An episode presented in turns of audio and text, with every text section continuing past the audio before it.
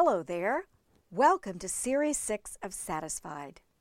The Series 6 podcasts enhance the Reboot, Renew, Rejoice Bible study of the books of 1st and 2nd Chronicles. I'm Melanie Newton, just an ordinary kind of woman who loves the Lord and His Word. In the last podcast, we rejoiced in the unstoppable power of God's forgiveness. Today's podcast covers Lesson 11 of Reboot, Renew, Rejoice Bible Study. We'll see how God's steadfast love for us woos us to reboot and renew our faith as needed. October 31st commemorates what was perhaps the greatest move of God's Spirit since the days of the apostles.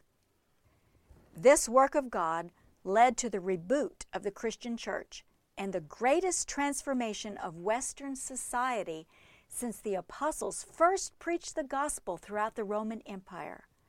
That transformation has continued to impact the entire globe of nations. On October 31st, in the year 1517, a monk and law student named Martin Luther nailed a handwritten list of 95 discussion topics for debate to his local church door. This led to what we now call the Protestant Reformation. The medieval church leaders had gotten so far away from the truth of the scriptures in their teachings and practices. People could buy salvation for their dead relatives. Church tradition reigned supreme over the study of the Bible. Good works were taught as the means to merit God's favor. People were held in bondage to fear, guilt, and manipulation. But God acted. And He chose to use ordinary people who were His faithful followers to reboot the church of Jesus Christ. They returned to what was clearly preached in the New Testament that salvation is by grace alone, through faith alone. And good works result from our faith, but are not the grounds for our right standing in the Lord's eyes. God's declaration that we are not guilty, forgiven of sin, and righteous in His sight comes through our faith alone.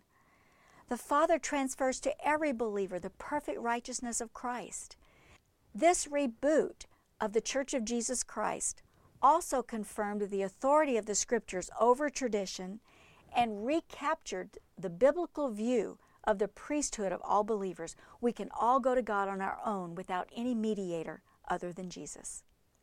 But all of this change came about because the faithful endured God's painful pruning of the church. God weeded out those who were not His and preserved a remnant of faithful Christians who were wholeheartedly committed to Him.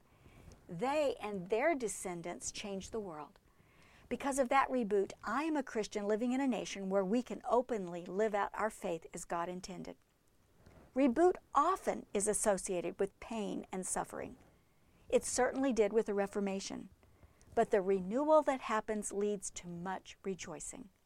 We see that in God's steadfast love for the nation of Israel. I already knew that the ending of Second Chronicles would be sad. People of Judah and Jerusalem were taken captive to Babylon, the city was ravaged, and the temple was destroyed. But God's sovereignty and His love used these awful things to purify a remnant for Himself of people faithful to Him.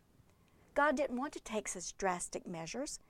Israel's purpose was to represent God on earth and proclaim His glory and holiness to the pagan nations around them. But the people chose wickedness over and over. That wickedness demanded that God take action.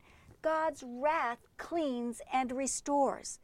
It is an extension of His love. I know that sounds crazy, but don't you do everything you can to clean your home of viruses and germs that make your family sick? You do this out of love for your family. God's wrath is His discipline, it's an extension of His love. Stiff necked humans let themselves get absolutely filthy. This filth pollutes God's creation but God's love provides a way for those who want to get cleaned up and restored to their purpose. Remember what Isaiah said? When God's judgments come upon the earth, the people of the world learn righteousness. But when grace is shown to the wicked, they do not learn righteousness. even in a land of uprightness, they go on doing evil and do not regard the majesty of the Lord. That's what happened to the Jews. When Josiah became king at age eight, he must have had a childlike faith in spite of his wicked father. Maybe he had a great mother. We know that Hilkiah the high priest was a strong, godly influence in his life. By the time Josiah was 16, he began to seek God. I've seen that happen in teens and young adults when they turn the childhood faith they got from their parents into a personal faith for themselves. Josiah sought God for himself as a teenager. You probably know some teens who have done the same thing. By the time Josiah turned 20, he was prepared to act as a godly leader for his people, purging Judah and Jerusalem of idolatry. At 26, he tackled restoring the temple. The Bible says he did what was right in the eyes of the Lord and what was right for his people. Those who were cleaning the temple found the books of Moses. These were read to the king, and God's word always causes a response. Josiah was so moved by the reading of God's word that he inquired of the Lord what to do next.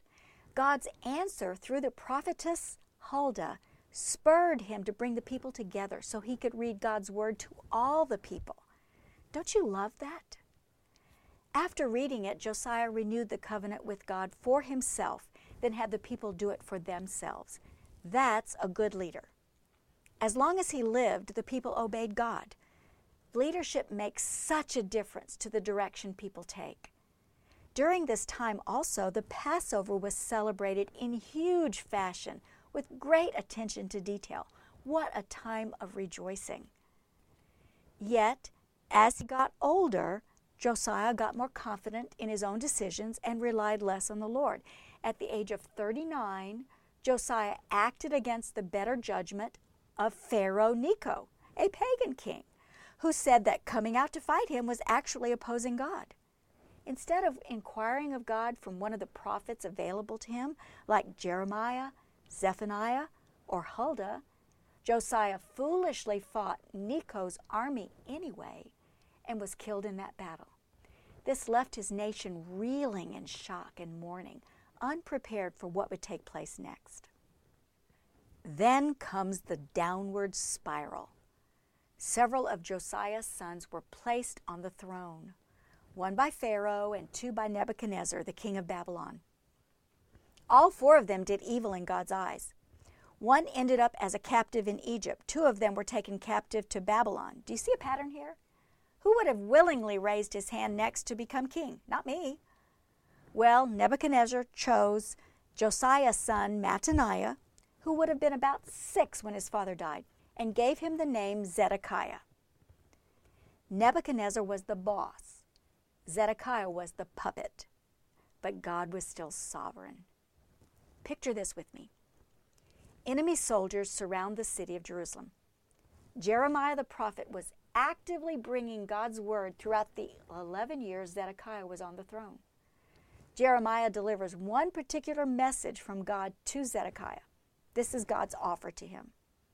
If you surrender to the officers of the king of Babylon, your life will be spared and this city will not be burned down. You and your family will live. But if you will not surrender to the officers of the king of Babylon, this city will be given into the hands of the Babylonians, and they will burn it down. You yourself will not escape from harm. The young king and his officials inside the city walls stubbornly refused to leave, saying, We won't lose. We won't give up our special city. Jeremiah kept giving him the real news You won't win. God has given this city to Nebuchadnezzar. The people will die of starvation and disease. The city will be burned. Your family will be destroyed unless you surrender. Unless you surrender. Zedekiah's response was not to accept God's protection if he surrendered. Instead of obeying God, Zedekiah chose to protect himself and listen to his peers, to ignore the conflict, and hope it would go away. It didn't. Zedekiah's entire family was killed. He was blinded and held in chains. even up to the last minute, God's steadfast love offered a gift to a stiff necked king. I've often thought about God's offer to spare Zedekiah and the whole city of Jerusalem from destruction.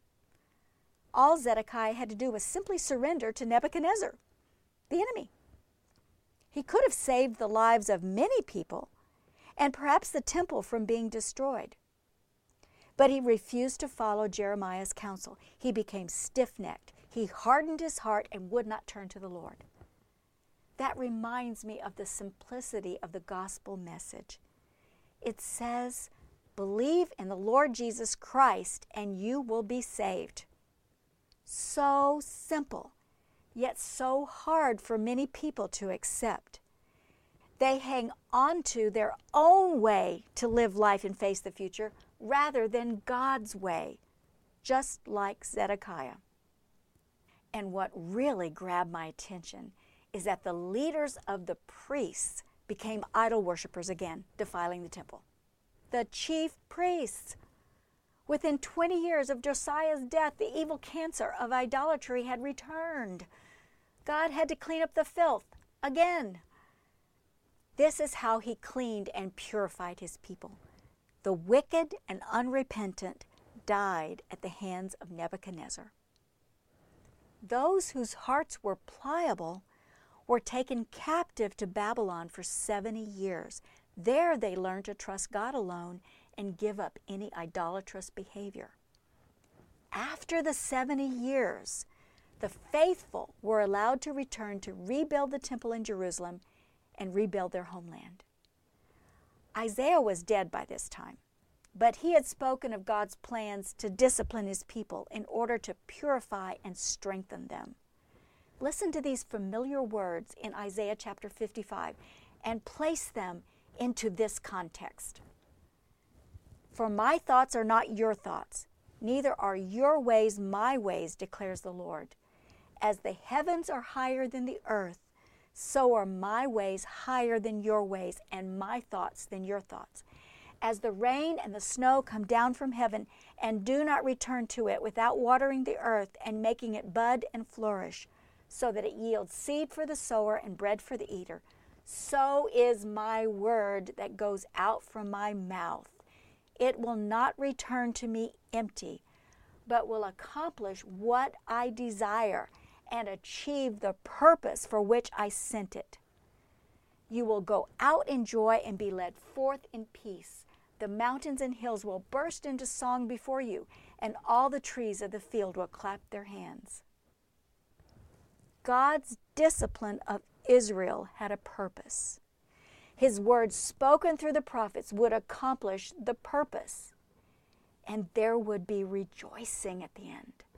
God's steadfast love brought back a remnant of faithful Jews to regain their land and their purpose to once again be a light for the Gentiles. Israel clung to their God for the next few hundred years, thus preparing them for the coming of their Messiah. I would have given up on such a stiff necked people. God didn't. His steadfast love planned a future for them. Thankfully, in His steadfast love, He is still wooing those whose hearts are pliable towards Him. He planned a future for us as well. As bad as the destruction of Jerusalem and the temple looked, God caused it to work for good for His people that eventually benefited you and me. He had a greater purpose than purifying his people. The Jews were captive in Babylon, cut off from the temple, and surrounded by pagan religious practices. So they concentrated on what they had their God and the law, what they called the Torah, the first five books of the Bible. While they were in exile, they kept their identity as God's people and learned how to live out their faith through personal piety and prayer rather than the sacrifices that were no longer available to them. The center of worship became something new the local synagogue. As a result, Judaism became a faith that could be practiced wherever the Jews could meet and the Torah could be read. The dispersion of Israel that began with the exile accelerated during the years that followed, so that by the time of Jesus, Jews filled every land in the Middle East. Those Jews living outside of the land of Israel were called the diaspora. This prepared the way for the Christian gospel. The missionaries of the early church began their Gentile ministries among the diaspora in their synagogues using the Greek translation of the Old Testament prepared about 200 BC. Nearly everyone could read that. Within many Jewish synagogue congregations were God fearing Gentiles the non Jews who believed in the Jewish God and followed the law to some extent.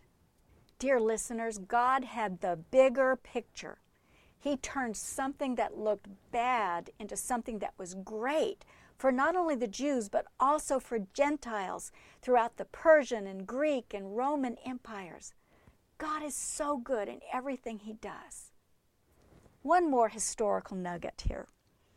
During the time period after the exile, a religious group formed to keep Israel pure from idolatry. They did this by promoting the keeping of the law as the only way that the Jews would be able to live righteously before God in a world that had changed drastically since the days of Moses. We know them in the Gospels as the Pharisees. Even though they had become petty and legalistic by the time of Jesus, they had helped to make sure Israel never again turned to idols thus purifying it for the coming of Jesus Christ, the Messiah. And when Jesus came to earth, the power of God's presence was manifested in a very personal way. As Tony Evans says, Jesus is God's selfie.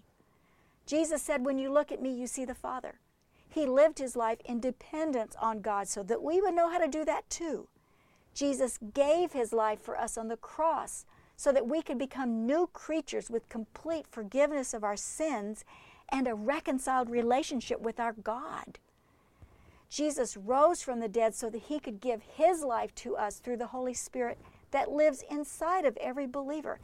And because of the power of God's presence in us, Jesus can live his life through us. Dear listener, be like the men and women of the Reformation. Take the truths of Scripture to heart. Come to God and be saved by His grace alone, through your faith alone. Commit your life to following Him, renewing that commitment every day, and rejoice because of what He has done and is doing in your life. Our God's powerful presence helps you to do that. Let Jesus satisfy your heart with the power of His presence. Then live in that power. I'm Melanie Newton, and you've been listening to Satisfied Series 6. I hope you will join me for another series and continue to be satisfied by His love.